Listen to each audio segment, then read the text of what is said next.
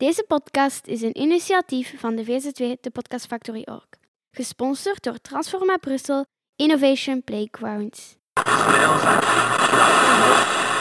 You're listening to the Podcast Factory. Even voorstellen. Hallo, ik ben Eddie Krijsens. Introduceer uw activiteit kort. Ik ben frituuruitbater in Meldert bij Hoegaarden en de naam van de frituur is Frituur Friddel. Hoe ben je op het idee gekomen om met deze activiteit te beginnen? Ik heb al uh, reeds 21 jaar frituur. Eerst ben ik begonnen in Hoegaarden zelf en dan uh, op 1 april 2010 hebben we hier gestart met Frituur Friddel. Is er een terras? Capaciteit binnen en buiten? Jazeker, we hebben 30 zitplaatsen binnen, ten tijde wel te verstaan buiten corona. Nu is dat een beetje gehalveerd naar 16 plaatsen, maar we hebben wel een heel mooi buitenterras van rond de 80 plaatsen. Waarom in Hoegaarden, Meldert? Ja, Meldert is een heel mooi dorp uh, met uh, veel wandelwegen, dus toeristisch is dat ook heel goed.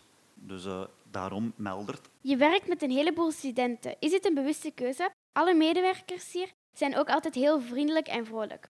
Wat doe je extra om deze studenten aan te trekken? Extra, uh, ik zou zeggen, ze een beetje vrijheid geven. Laten doen wat ze graag doen. Vooral de mensen goed bedienen.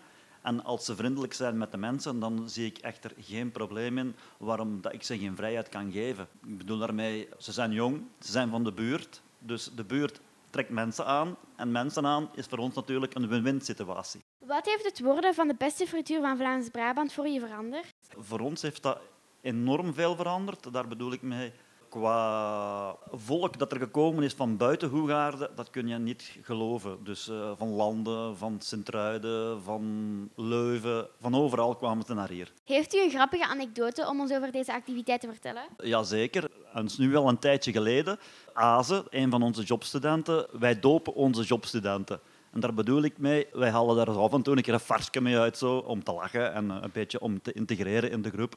En uh, op een dag uh, zei ik tegen haar, ja ze, er heeft juist een buschauffeur gebeld en die wil frietjes hebben. Dus je moet om zes uur aan het busstation gaan staan en die zak frieten afgeven. Dus, maar dat was helemaal niet waar, hè. dat was om maar te joken. Hè. Dus zij gaat daar staan en om uh, 18 uur stopt die bus en die buschauffeur zegt tegen haar, maar juffrouwke, dat is niet voor mij, maar dat is voor de andere bus.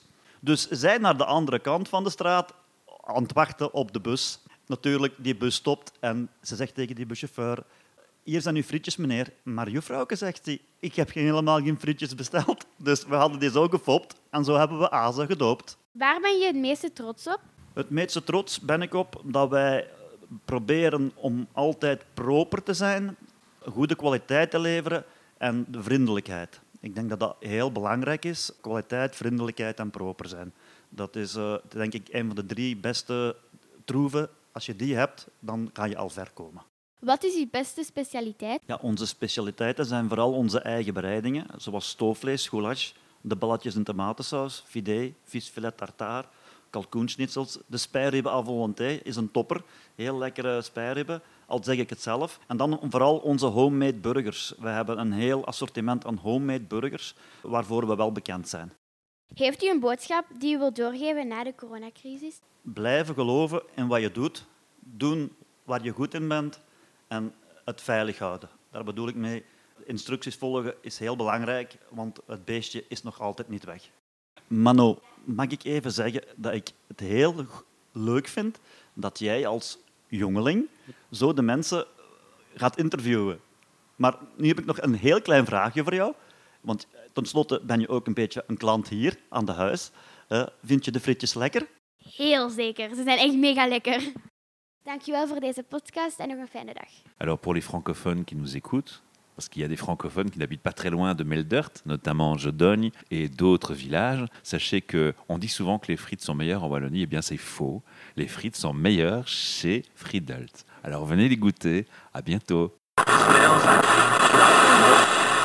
You're listening to the Podcast Factory. Deze podcast is een initiatief van de VZW, de Podcast Factory Org. Gesponsord door Transforma Brussel Innovation Playgrounds.